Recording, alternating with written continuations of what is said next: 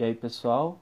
Hoje vai ser conversa com o Gabriel Souza sobre é, dimensões extras, teoria de Kaluza-Klein e a cosmologia camaleônica, que eu vou descobrir o que é, porque eu não sei ainda. Deixa eu ver. Vou botar o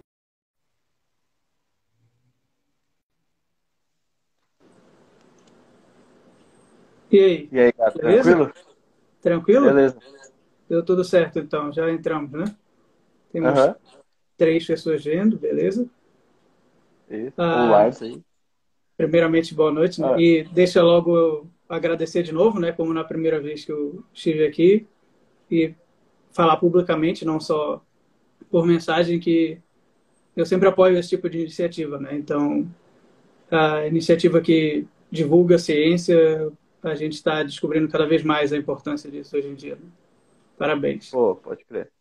Valeu. e agora tipo- falta você me chamar a terceira vez para pedir música.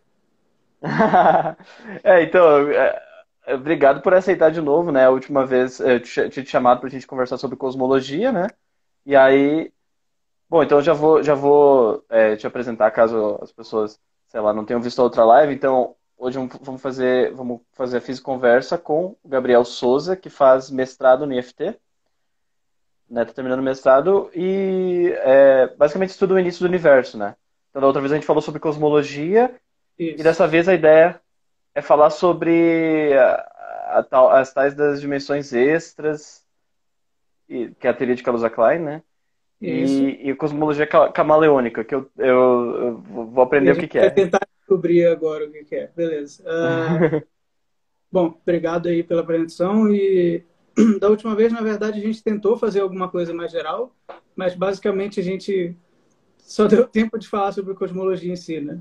Acho que a gente ficou muito entretido nisso. Então, acho que dessa vez ah, a ideia é fazer alguma revisão geral sobre esse início e já partir para ideia de dimensões extras, né, da teoria de Kaluza-Klein. Aí no final a gente, no final que eu digo, acho que mais lá para os 20, 30 minutos de live, sei lá, a gente começa a falar sobre o que que é o escalar ah, camaleão e por que ah, ele pode ser útil para Kaluza-Klein. E se dá certo mesmo, tem alguns poréns por aí. Bom, mas isso é para o fim da live. Enfim, Tipo, então a gente começa pela revisão da cosmologia que a gente conversou da última vez. Acho que é o mais cronologicamente correto, né? Assim, intuitivamente correto, talvez. Então, assim, antes de considerar qualquer modelo baseado em teoria de cordas, eu vou contar basicamente o que os físicos, na verdade, cientistas hoje em dia, veem como um modelo padrão do, da expansão do universo, assim, da evolução do universo, desde segundos ou frações de segundos depois de um ah, do que a gente chama de é, do- eu, eu não eu não quero chamar Big Bang, né? Da dos primórdios do início do, do, do universo lá, que começou numa expansão abrupta do espaço, basicamente isso. Então, Big Bang, antes de mais nada, eu não quero chamar de Big Bang, porque Big Bang é mais a, a teoria em si do que esse momento de explosão. assim. Ah, pode crer, Então, pode crer. a o que a gente entende até hoje é que começou e- e a gente consegue descrever relativamente bem tudo a partir de alguns segundos até aqui. E a partir desses alguns segundos, o que aconteceu basicamente foi o padrão é se pensar que existia um tipo de matéria no universo, basicamente composto pelo ínflaton, que é o, o, a partícula que causa a inflação cósmica, que também eu- não sei, não lembro se a gente chegou a comentar sobre na última live, mas é uma coisa que Acho que é importante para explicar alguns problemas que se tinha com cosmologia antes da invenção dessa da inflação cósmica. Então, basicamente o que esse o que essa matéria faz com o universo é fazer com que o universo se expanda muito rapidamente, é, de modo acelerado, praticamente em um crescimento praticamente exponencial. E ah, depois disso, quando chega no final de um período grande, longo entre aspas, ah, assim, não é longo de muitos anos, mas é significativo de expansão. Teve muita expansão. Ah, ah, esse, esse campo escalar ele decai nas partículas que a gente conhece hoje do modelo padrão. E aí essas partículas que começam a fazer a, a cosmologia padrão de antes do, do, da inflação mesmo. Então, tem primeiro uma era que é dominada por radiação, por partículas muito, uh, muito rápidas, que se movem muito rapidamente, praticamente na velocidade da luz, e aí, em cosmologia, a gente basicamente é, chama esse tipo de partículas todas de, de radiação. E aí depois teve um outro período em que a densidade de energia é, que passou a dominar no universo foi a de matéria não relativística, matéria que não se move muito rápido, basicamente.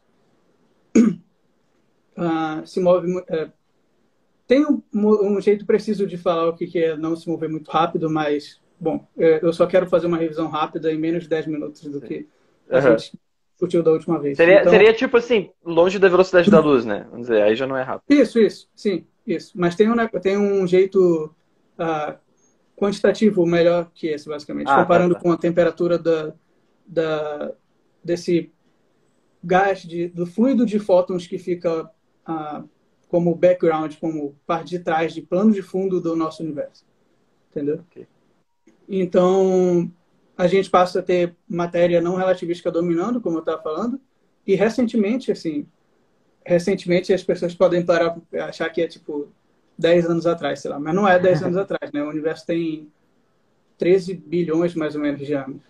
Então, sei lá, um milhão de anos é recentemente, sei lá, vamos dizer assim. Okay. É. Atrás. E aí, há algum tempo atrás, não sei exatamente dizer agora, não tenho esse dado exatamente agora aqui comigo, mas uh, dá para se calcular. Um, é, foi o período em que uh, se espera que a constante cosmológica, que é o que a gente chama, geralmente é considerada uma constante cosmológica, uh, no modelo padrão da cosmologia, começou a dominar o universo e o universo começou a se expandir de forma exponencial de novo. Então começou a se expandir muito. Hum. Beleza? Tá. Aí, quais tipo, são os poréns? Essa... Constante cosmológica é só um, é só uma, é, tipo assim, é só um, um, fator de expansão, assim, que, por exemplo, primeiro tu falou então, primeiro, a gente, verdade, primeira tá parte. Aqui, a gente está vendo ela aqui como um tipo de energia que permeia o universo. Do mesmo jeito okay. que matéria não relativística forma um tipo de energia que permeia o universo e que radiação forma outro tipo de, de matéria, de energia que permeia o universo, beleza? Então, então você está falando então de, de, tipo dividindo a história do universo em três etapas, tipo primeiro só radiação, depois partículas. É, ela é mais dominante, né? Tipo a, a densidade de energia da radiação ah, seria nessa época muito maior do que das outras duas. Aí depois, por primeiro... evolução natural, do, do universo, a, a densidade de, de, energia da matéria não relativística, ou simplesmente poeira cósmica, uh, passa a dominar. Então, tipo, não é que as outras vão a zero, é que é muito menor do que essa densidade de energia de matéria, entendeu? Saquei, saquei. E aí depois tem outra transição, que é quando a é, constante cosmológica passa a dominar. Supostamente é constante okay. cosmológica. E por que eu falo supostamente? Justamente para puxar o gatilho do que eu preciso é, falar sobre para a gente começar a, a, motivar as ideias que a gente vai falar depois. Que é o que a gente tem certeza, na verdade, é que o período que a gente está é de uma expansão acelerada do universo. Então, não necessariamente é uma constante cosmológica que tem um, um, uma expansão exponencial. Pode ser algum tipo de expansão uh, é, power law, a, a potência, né? o... né? De potência normal. Então, isso já seria o suficiente se a expansão tivesse aceleração, é, fosse acelerado, a aceleração fosse positiva, beleza? E aí a gente consegue mostrar que basicamente tem um parâmetro que a gente chama parâmetro da equação de estado que descreve cada um desses três tipos que eu falei até agora de energia. Então, para radiação, esse parâmetro assume valor de um terço, basicamente, é um terço. Para matéria normal, esse parâmetro assume valor zero, ou muito ou tendendo a zero, mas na prática a gente usa zero de fato. E para constante cosmológica seria menos um. Só que o que a gente precisa, na verdade, não, não é um, um parâmetro da equação de estado, que é o que relaciona pressão e densidade de energia do, do desse fluido que compõe o universo, desse tipo de energia que compõe o universo, a gente não precisa que seja menos um, que é a característica da constante cosmológica. A gente só precisa que seja menor do que menos um terço para ter aceleração. Certo?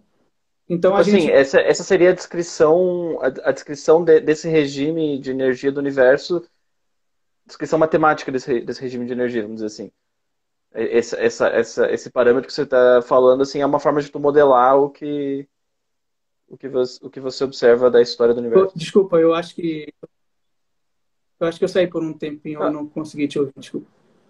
Só, só perguntando, então, tipo, o que, tá, o que, o que você está falando é que, tipo, esse parâmetro, ele é, ele é, uma, ele é tipo um modelo matemático da, do que se observa da história do universo. Daí você tem algum, alguma imposição sobre esse parâmetro matemático, sei lá, tipo, ele precisa ser menor do que certo valor para descrever Isso. É. esse tipo de comportamento que a gente vê.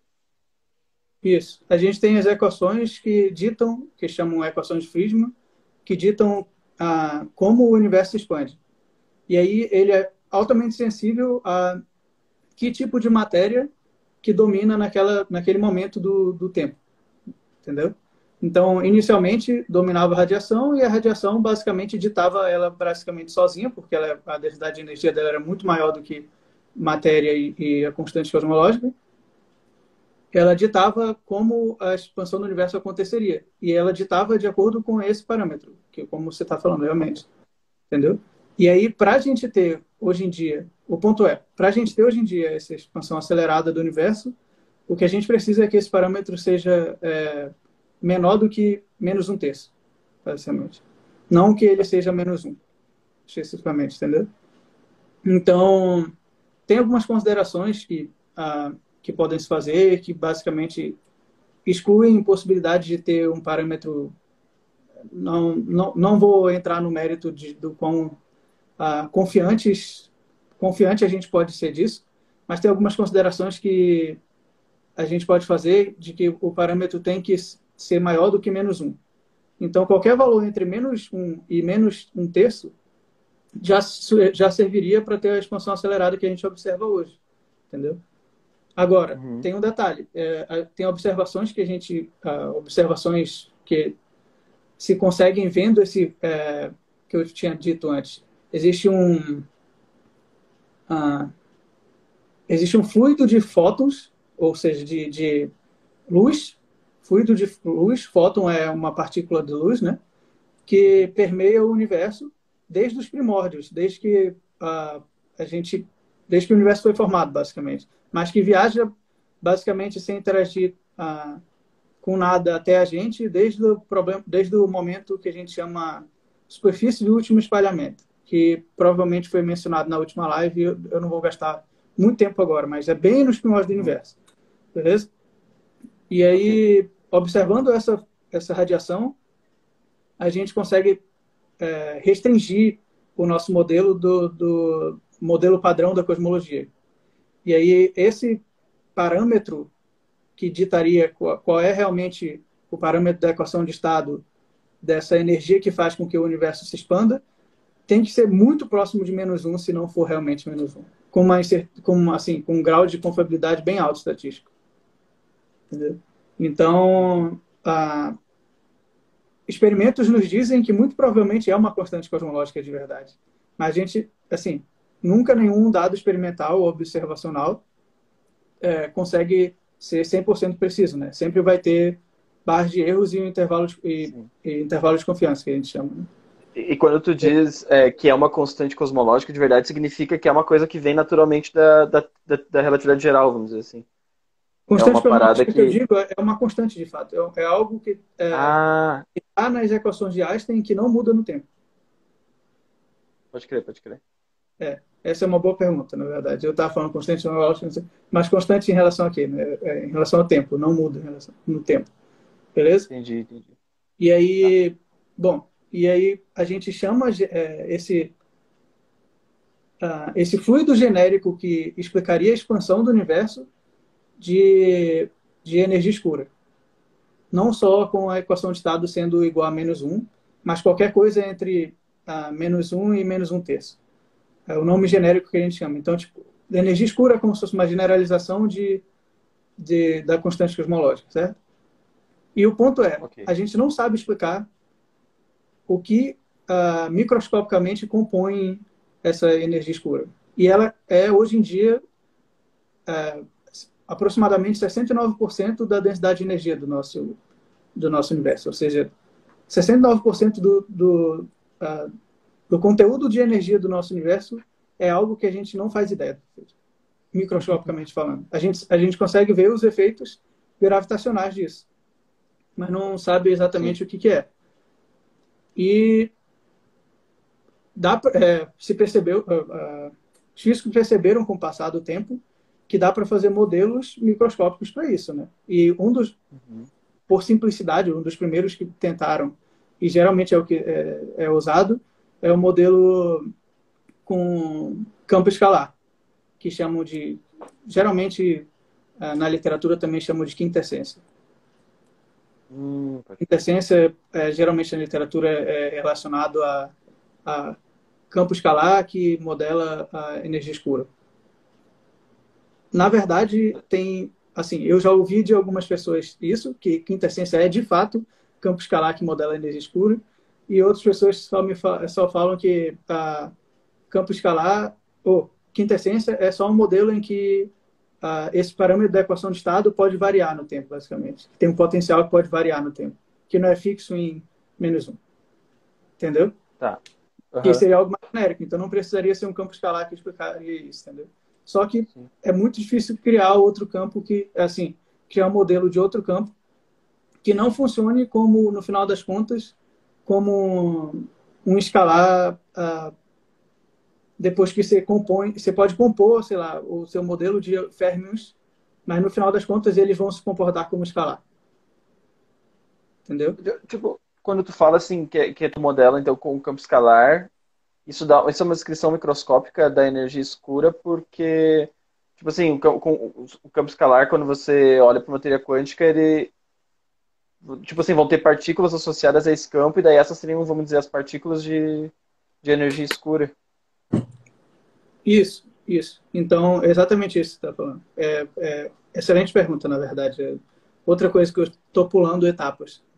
Porque tem um campo escalar realmente é, indica que a gente ah, sabe microscopicamente o que compõe aquilo. Porque a nossa melhor, a, a nossa teoria mais bem comprovada ah, por experimentos hoje em dia do mundo microscópio é a teoria quântica de campos. E, segundo ela, ah, o que é essencial, na verdade, são campos, não partículas, e partículas é nada mais é do que excitação desse campo.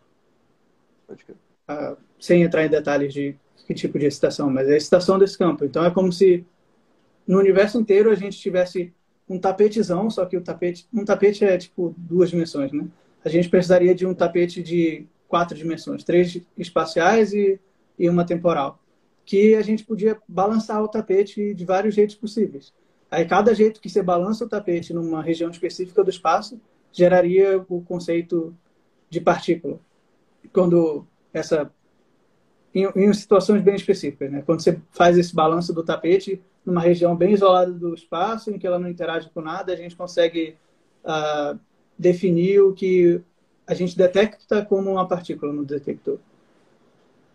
Tipo, tipo assim, é, tipo assim, to, é, esses campos, essas partículas descritas como excitações de campos, meio que tipo é é a linguagem que você tem hoje em dia do, do, do das, da, tipo assim, tudo que é física de partículas, sempre que a gente está falando de partículas, são sempre excitações desses campos quânticos, né?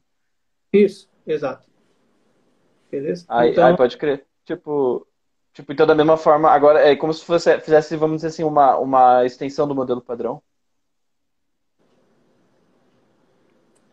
É, em algum momento, uh, isso teria que ser incluído no modelo padrão das físicas de partículas, né? Se realmente a gente conseguisse uh, alguma prova experimental, digamos assim, que, que é observacional, na verdade, né? De que realmente uh, é uma excelente descrição de energia escura, a descrição por essa por essa partícula de campo escalar, beleza? Mas como eu disse antes, tá. até agora os experimentos indicam que provavelmente é uma constante cosmológica mesmo. Então, talvez seja só realmente alguma uma constante que está lá e tem que está nas equações de Einstein e ditam como o universo expande. E tem uma interpretação física uh, inicial que é bem furada, que gera o problema da constante cosmológica, porque a gente não sabe exatamente por quê, mas gera um, uma diferença entre a densidade de energia prevista pela, pela teoria e observada de, da ordem de 10 a 120, ou seja, 1 com, cento, com 120 zeros depois. Assim. Então, esse é o maior erro, basicamente, uma predição para uma observação da natureza. Então, tem alguma coisa fundamentalmente bem errada com a nossa interpretação do que seria uma constante cosmológica. Beleza? Tá. Então, vamos voltar. Vamos supor, esquece esse problema por, justamente porque tem esse erro teórico enorme, né? Vamos supor que realmente o, a, a, a energia escura é modelada por um, por um campo escalar. Beleza? De onde vem esse campo escalar e onde está, a gente não tem a, a, no modelo padrão nem nada, né? Certo? Então, vamos guardar essa pergunta basicamente e ficar isso na cabeça. A gente quer explicar ou motivar a existência desse campo escalar. E agora a gente vai falar da teoria de Kaluza-Klein, e depois a gente volta para essa questão de como motivar esse campo escalar. Então, a, a teoria de Kaluza-Klein é uma, vai ser bom que a gente está conversando aqui, porque a, o Vinícius também sabe a, bastante, ele, fez, ele estudou sobre isso na graduação dele. Né? Então, qualquer coisa que eu falar de errado, você vai me corrigir. Se eu lembrar então, dos negócios. A teoria de Kaluza-Klein, basicamente, é uma teoria que hipotetiza a partir das da ideia da relatividade geral do, de Einstein, um, uma maneira de uh, incluir o campo gravitacional, que na época, lembrando, tem um contexto histórico para contar antes, na verdade. Na época que, que, começou, que se começou a pensar nessa teoria, a gente não tinha conhecimento ainda de duas das quatro forças fundamentais que a gente conhece da natureza. Né? A gente não tinha uh, conhecimento uh, prático, ou pelo menos estava assim, começando a descobrir algumas coisas que levariam à descoberta das duas forças nucleares, forte e fraca. Então, o que a gente tinha certeza, na verdade, eram as duas uh, eram as duas forças que existem a nível clássico também, né? Uh, que a gente já conhecia a nível clássico há mais tempo, que é a interação eletromagnética e a, interação gravitacional. Vini, tu tá me ouvindo? Eu não sei se travou. Não, tô tu te travou, ouvindo, tô te ouvindo. Ah, tá. Bom, beleza. Então, a gente tinha conhecimento só dessas, du dessas duas tipos de interação, eletromagnética e gravitacional. E seria satisfatório do ponto de vista teórico, geralmente o que os físicos teóricos tentam, antes de mais nada, é sempre procurar uma teoria que precise do mínimo possível de uh, assumptions, de, de como eu falo isso, é, o mínimo possível de hipóteses iniciais, isso, e te explique uma, a maior gama possível de fenômenos naturais, beleza? Então, o que os físicos estavam tentando na época, pelo menos tentaram na época, foi fazer com que o campo é, é, eletromagnético e o campo gravitacional fossem duas facetas de um mesmo campo, beleza? E então a gente só teria tipo a hipótese de um campo existente para mediar forças no, no, no, universo e conseguiria explicar basicamente todos os tipos de interação fundamental que, é, que se sabia na época. Só que, para isso acontecer, ah, o Theodor Kaluza e, e, e, o Klein perceberam que precisavam adicionar dimensões uh, no espaço. No espaço-tempo, né? Mas de uma dimensão espacial a mais no espaço-tempo. O que soava estranho, porque a gente consegue se mover para frente, para trás, para o lado, para o outro, para cima, para baixo, e a gente sabe que o tempo passa. Ok, tem todos os detalhes de a gente não conseguir voltar no tempo, mas a gente tem essa noção meio que intuitiva e já era ah, algo não só intuitivo, né, mas bem formulado fisicamente na relatividade geral de Einstein. E, e agora, se a gente adiciona uma, uma dimensão a mais no espaço, como é que a gente vai explicar o fato da gente não conseguir ver? A gente não consegue andar nessa direção a mais, sabe? E, e eles explicaram isso supondo que essa, essa dimensão extra era é, recurvada, tipo, fazia era periódica, né? Voltava a si mesma e era muito pequena. Beleza? Então, como a dimensão era muito pequena, é a mesma coisa que a gente está vendo um, uma mangueira, né? Eu acho que vai ser um exemplo que sempre se dá. Se a gente chegar muito perto da mangueira, a gente vê que ela, na verdade, tem duas dimensões, né? Assim, a parte de fora da mangueira tem duas dimensões. A pessoa pode andar nesse sentido aqui, da mangueira, ou assim, né? Certo?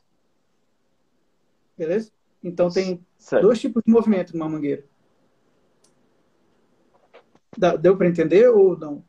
Eu, eu acho que deu uma travada na hora que você, tipo assim, ó, tu, tu ah. mostrou, eh, tem essa, esse sentido na hora que tu foi mostrar esse sentido, eu acho que travou, mas, mas, ficou, tá. mas ficou claro, né?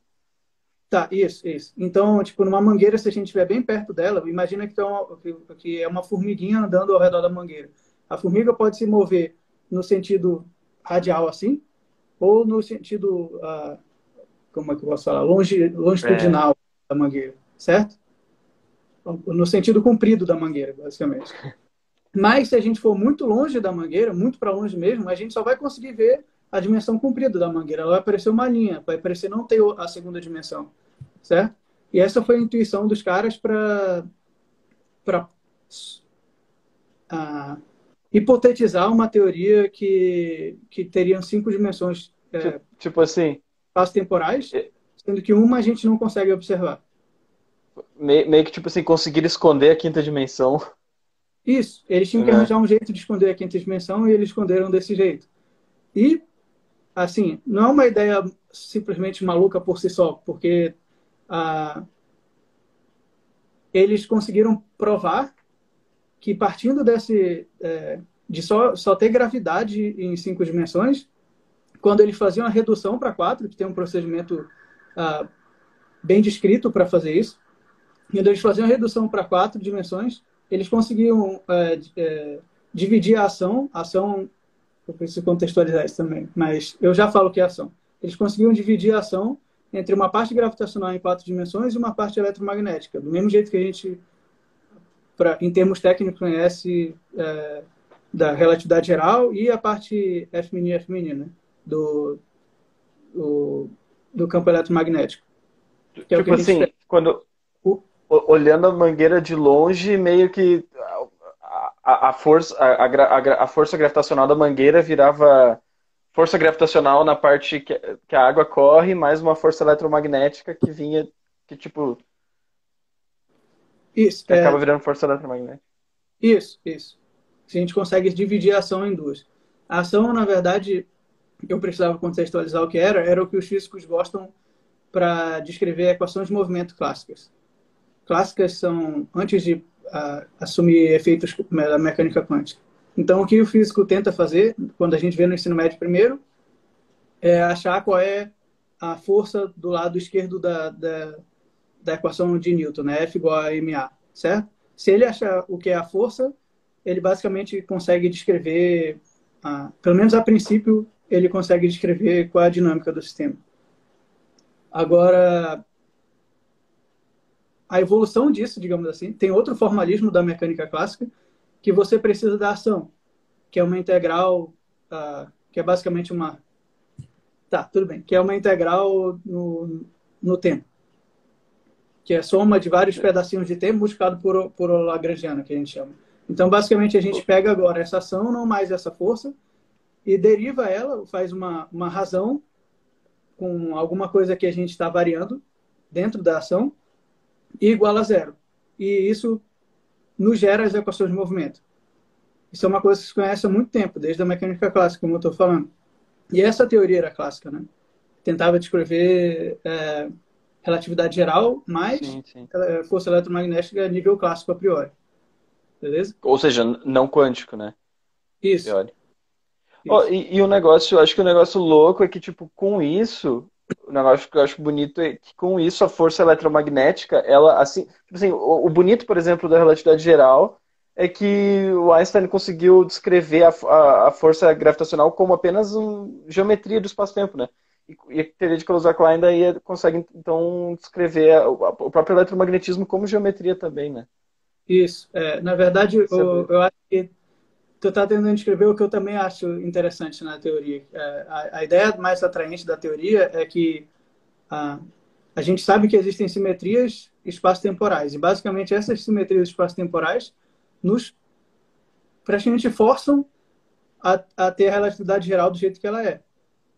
E o eletromagnetismo também tem uma teoria, tem uma simetria, que basicamente força o eletromagnetismo a ser do jeito que ele é, a ter as equações que tem.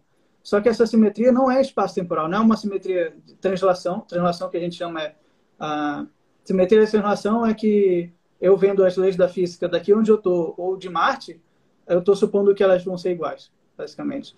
E tem simetria de rotação, que é basicamente se eu girar a cabeça assim, não vai mudar o, como as leis da física.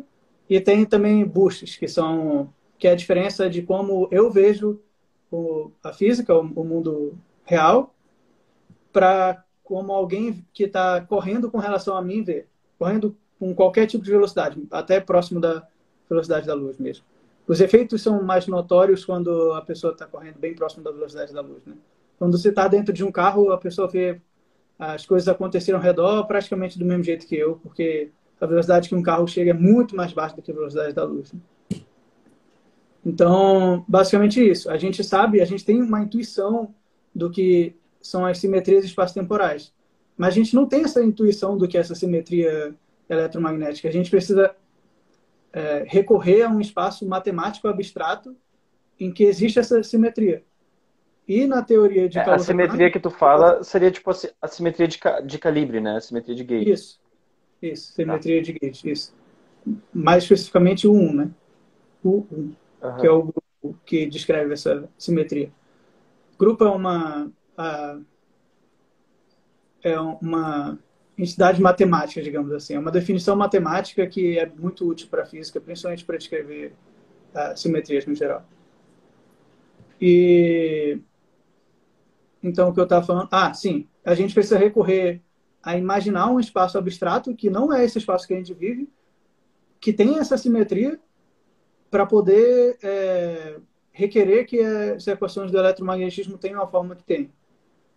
E na teoria de Kaluza-Klein a gente não precisa mais, né, requerer isso. Porque agora essa simetria faz parte da simetria do espaço-tempo em cinco dimensões. Isso que é o atrativo para muita gente que começa a, a, a, ver sobre isso. Eu, quando comecei a ler sobre isso, achei interessante essa ideia. Que a gente é... geometriza, uh, geometriza essas essas simetrias internas, né?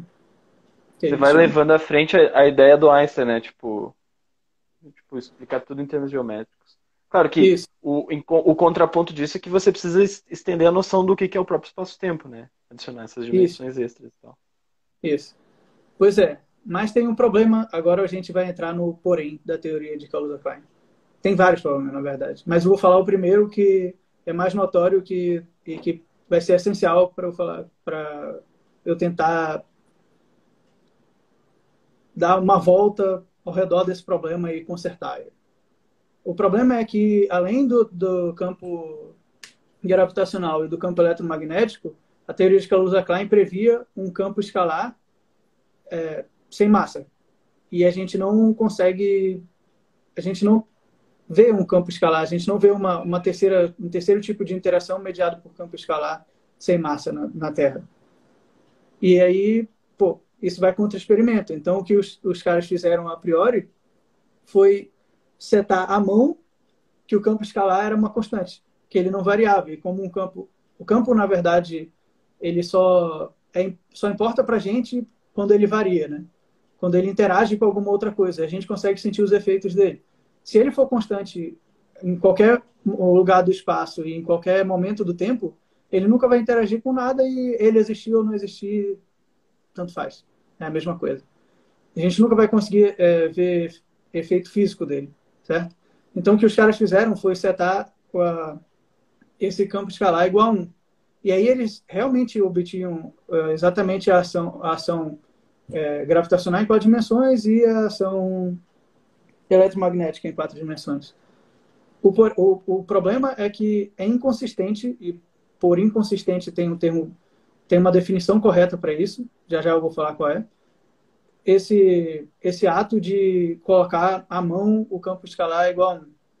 Por que inconsistente? Porque agora a nossa teoria fundamental é em cinco dimensões, não é mais em quatro dimensões. Então a gente espera que, na verdade, todo aquele método de fazer a variação da ação para achar as equações de movimento vai ser feito do mesmo jeito, só que agora para cinco dimensões.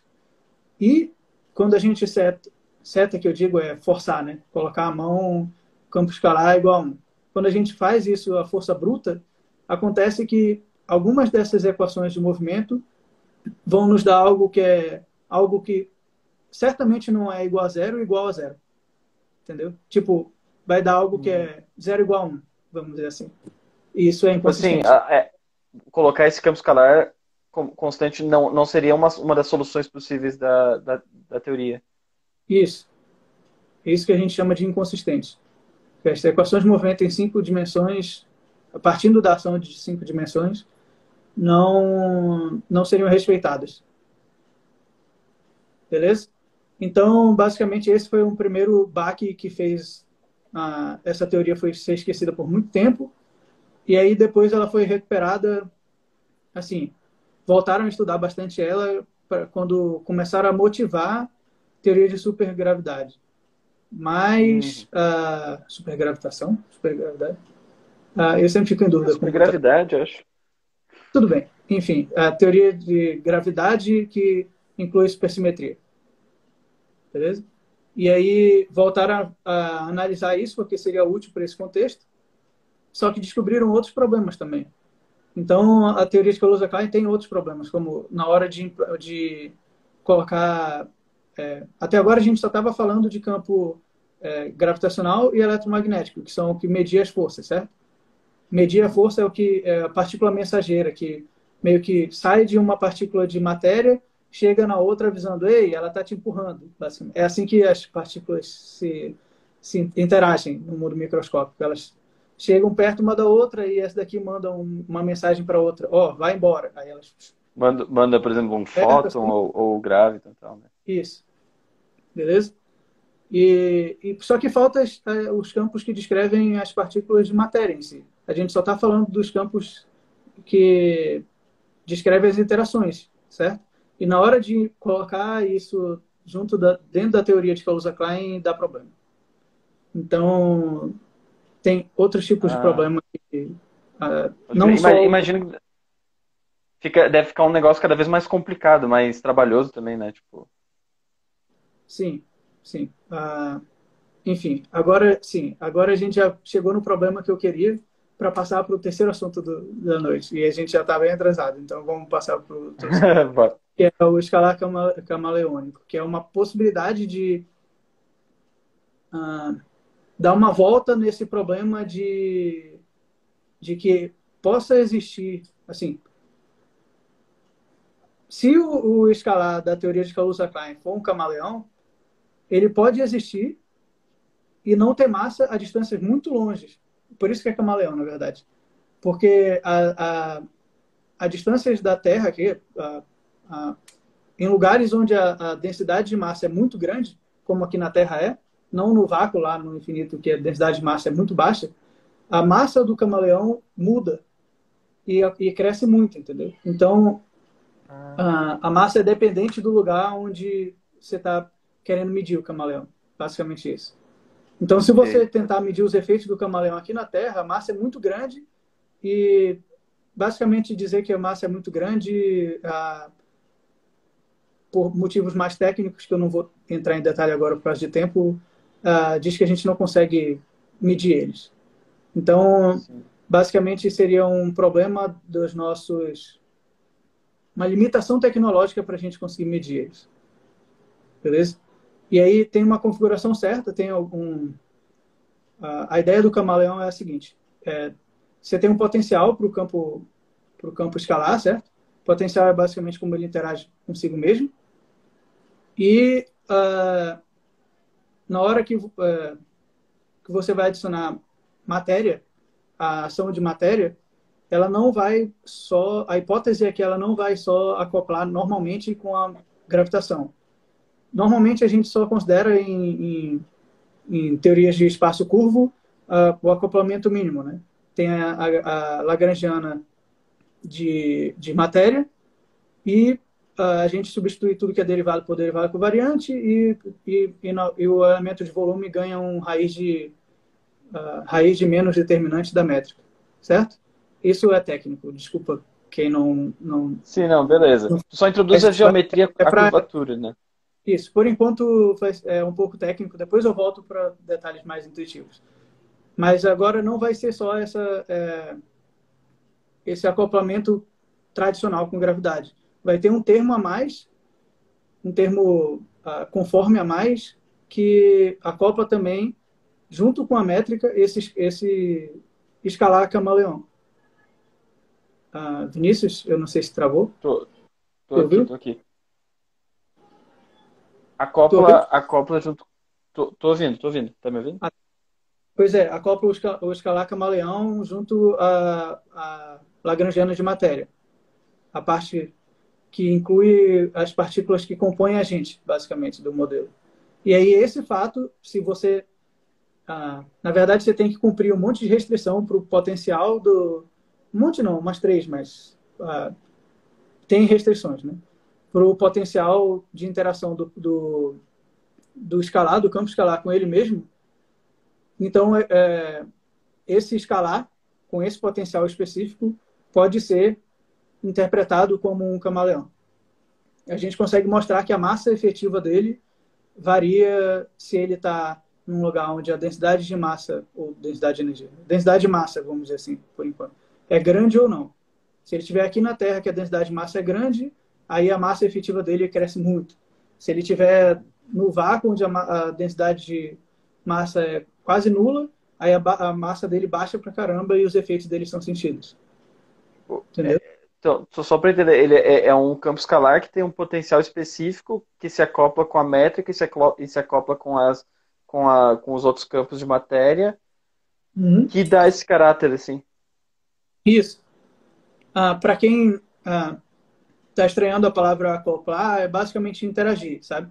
Trocar a partícula com. O escalar troca a partícula com. Como eu estava dando aquele exemplo bem besta de interação a nível microscópico, que tem uma partícula de matéria aqui e outra aqui, e ela manda uma mensagem, ei, vai embora para outra. Eles vão embora assim. Ah, agora, o campo escalar também pode mediar esse tipo de interação, basicamente. Tem regras mais específicas para isso. Nem sempre é tão simples quanto eu estou tentando passar aqui, mas essa é a ideia intuitiva e, geral. isso tudo seria um, um, modelo, vamos dizer assim, um, um, modelo de um campo específico que tu chama de campo camaleão. Isso. Agora, qual a utilidade dele, né? Ah, na época da inflação, tem duas, assim, que saltam os olhos à, à primeira vista. E na época da inflação, é, como eu estava falando logo no início da live, ah, o que dita a inflação é um campo escalar, geralmente, é modelado como um campo escalar que se chama inflaton. Então, a gente pode tentar fazer com que o inflaton seja um, escama, um escalar camaleão, ou, que é o, o caso que eu, que eu tive, uh, que eu perguntei, assim, isso, que é a ideia que eu tive surgindo de discussão com o meu orientador, de usar esse escalar como sendo uma possível explicação microscópica para matéria para energia escura. Que hoje em dia, como eu falei, a gente pode modelar né, esse componente da energia escura como um campo escalar. Sim. Ó, a, a, Isa perguntou é, como seria possível evidenciar esse ah. campo hipotético? Ou só seria Sim, uma ferramenta? Não, uh, ele, a gente tem que tentar sempre achar jeitos de, é, de medir ele na natureza, né? Não só ser uma ferramenta uh, matemática. Então, tem experimentos que as pessoas que primeiro pensaram, tiveram essa ideia do, do escalar camaleão, propuseram de testes de, de, uh, de validade do, do, princípio de equivalência da relatividade geral, uh, a nível de a distâncias basicamente da é porque como eu falei o, o a massa do camaleão aumenta muito quando está aqui na Terra, porque a densidade da Terra é muito grande. Mas vai diminuindo quanto mais longe a gente for da Terra, certo? Então, se a gente for fazer teste em satélite, por exemplo, talvez a gente já consiga detectar uh, efeitos desse camaleão. que eu saiba, até agora, nunca, det nunca detectaram. Entendeu? Mas, acho que, bom, se tivessem detectado, provavelmente isso seria bem famoso e, e difundido para muitos meios, né? É, dentro do, do, do, do, ambiente da física, do ambiente acadêmico da física. Então, que eu saiba, ainda não conseguiram detectar nada, mas, assim, outros experimentos podem ser feitos em relação a isso e, e cai naquele problema de sempre, né? De será que não é limitação tecnológica atual nossa? Esse é o problema. Pois é. Sim. Mas, enfim, tem vários jeitos de, de motivar esse escalar.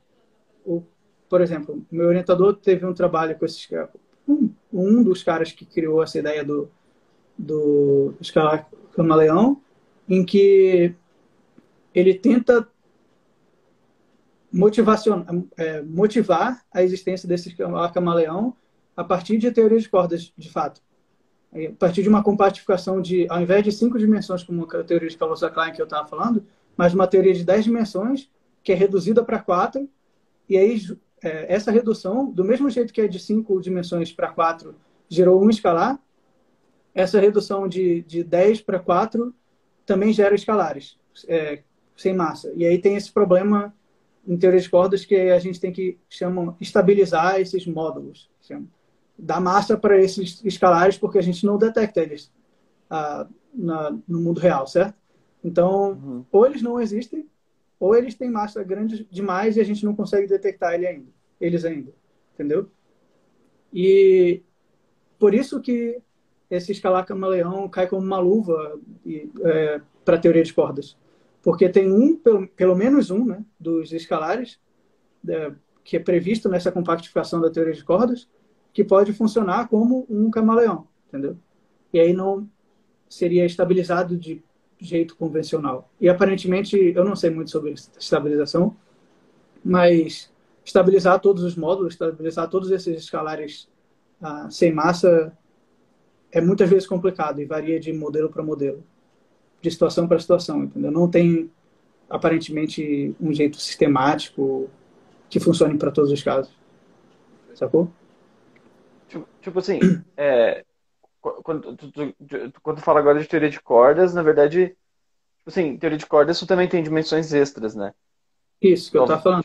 Compactifica de 10 para 4, né? Porque 4 é o que a gente sim. observa Aí, tipo assim, tu, tu toma a ideia de Kaluza Klein como uma espécie de analogia, assim, é, essa ideia de, de, de fazer as dimensões extras, é, na verdade, serem periódicas e tal. E aí, e aí esses campos que aparecem, aparecem tipo, da mesma forma que aquele, esse campo escalar em Kaluza Klein. Exato. Mas, uh, no que eu estava tentando fazer, na verdade, era simplesmente usar realmente a teoria de Kaluza Klein. Porque o problema inicial da teoria de Kaluza-Klein era a, a, inconsistência que gerava você colocar a mão que esse campo escalado da teoria de Kaluza-Klein era igual a uma constante. Geralmente é setado igual a 1. Então, agora, se esse escalar for um escalar camaleão, ele não precisa, ele pode variar, né? Ele pode ser um escalar normal ele, e ele pode, além de, além de mais nada, explicar uh, ser uma possível explicação efetiva, né? Porque, claro, a teoria de causa Klein não explica força forte, não explica força fraca, mas seria uma explicação efetiva. A, a minha ideia era essa, né? a longas distâncias, uhum. que incluiria tanto a, a gravitação quanto o eletromagnetismo, quanto o que dá, efeito, dá esse efeito de, de energia escura.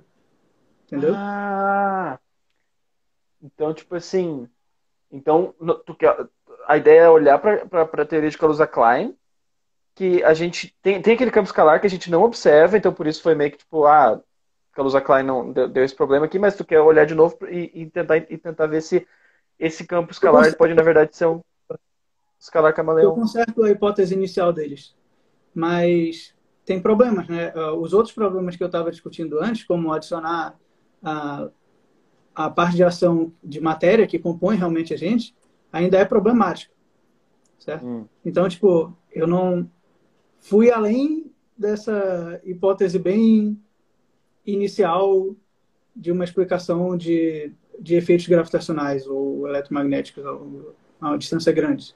E o que eu fiquei bem uh, surpreso, na verdade, foi que essa ideia não me parece muito, tipo, revolucionária em si. Tipo, é uma simplesmente uma observação que eu poderia usar esse camaleão depois que eu tinha estudado e aprendido que era ele para a teoria de Pelosi-Klein, que era outra coisa que eu já tinha estudado antes também.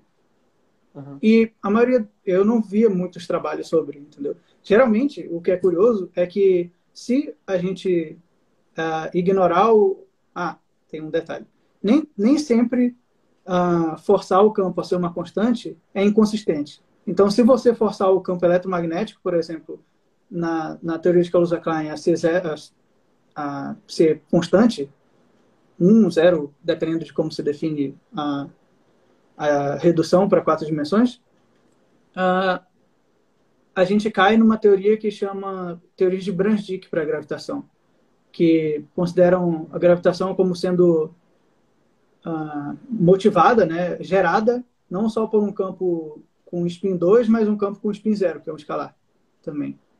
Entendeu? Então tinha um monte de trabalho sobre uh, escalar camaleão em teorias de Brans-Dicke, e não tinham trabalhos com, com a escalar, camaleão, bom, porque eu tenha visto, né, pode ter, ser que tenha, eu não conheço, com teoria de Kaluza-Klein, que basicamente é a mesma teoria, só que tem a adição do, do, do efeito eletromagnético. Bom, agora eu preciso falar dos problemas que deram errado com a minha ideia inicial. Porque eu não. Gente, aqui é ciência, né? A gente não a gente não vende ideias, basicamente. A gente tem que ser bem fidedigno ao que acontece. Independente se a ideia é sua ou não, você tem que criticar o máximo possível, basicamente. Então, ah, o problema é que quando a gente é, faz essa redução para quatro dimensões da teoria em cinco dimensões, na verdade, ela só, ela só gera gravitação mais eletromagnetismo exatamente do jeito que a gente conhece em quatro dimensões, quando você seta o escalar igual a 1. Porque senão o termo que, da, da ação eletromagnética, que geralmente é menos um quarto de F mini F mini, certo? Tem um, um, tem um escalar multiplicando isso aí. Entendeu?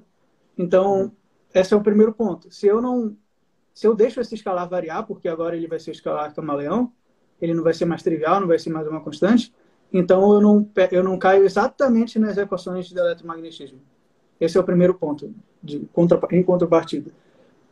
O segundo ponto é que eu tentei motivar através de uma, de uma ação que só era gravitação mais uma constante cosmológica em cinco dimensões para eu chegar no potencial que eu preciso do, do escalar camaleão, certo? Porque se eu considerar uma ação só com uma constante cosmológica, automaticamente o fator de raiz de menos determinante da métrica em cinco dimensões quando eu reduzo para 4, me gera raiz de menos determinante da métrica em quatro dimensões, vezes um fator de, de ah, do campo escalar uma potência. Entendeu? Então, isso aí já, pode, já poderia funcionar para mim como um, um potencial. Uma forma de interação do campo escalar consigo mesmo, entendeu? Então, ia ser basicamente, se funcionasse esse potencial naquelas características que eu estava te falando no início, que um campo escalar camaleão deveria respeitar, seria bem motivado, digamos assim. Entendeu? Seria bem motivado o modelo. Por mais que for, seja simples e tivesse falhas, com certeza, depois que a gente fosse tentar colocar ah, campos fermiônicos, ia provavelmente dar o mesmo problema que sempre dá, porque o escalar camaleônico, o escalar camaleão não uh, arruma esses problemas. Uh, se tivesse dado certo, se, se o, o, potencial tivesse cumprido os pré-requisitos, pelo menos a, o modelo simples ia ser bem motivado, mas não cumpriu os, os requisitos. Então a gente tem que forçar de novo algumas modificações nele para ver se ele funciona. E aí não é bem motivado. E, e, e, a próxima coisa que eu fizer depois que acabar de de escrever a dissertação, porque basicamente agora meu trabalho é só escrever dissertação, é, vai ser uhum. pensar de novo em como motivar essas modificações que eu propus. Sim, pode crer.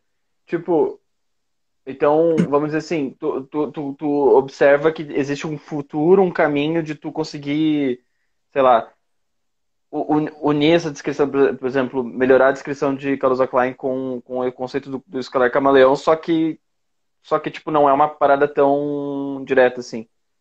Não é uma. Na verdade, eu diria que eu, eu ficaria bem mais empolgado com o modelo se a, se a motivação dela fosse direta, como eu estava te falando. Se eu conseguisse sair de uma motivação clara em cinco dimensões e cair para quatro com um potencial que realmente é um, é um potencial que pode ser, pode ser o potencial de um escalar camaleão. Só que como isso não aconteceu, então ficou algo meio forçado demais. E, e, como eu já tinha te falado, era um modelo simples, né? Que teria suas, suas falhas. Então, ah, isso desmotivou um pouco, mas é, é, ainda é interessante aí... a história, sabe? Contar esse ah, sim, como... sim, sim. Porque na verdade isso, isso é fazer ciência, né? Eu, tu, tipo, pegar a ideia e explorar e obter tudo que tu pode é, investigando no caminho que tu tá investigando.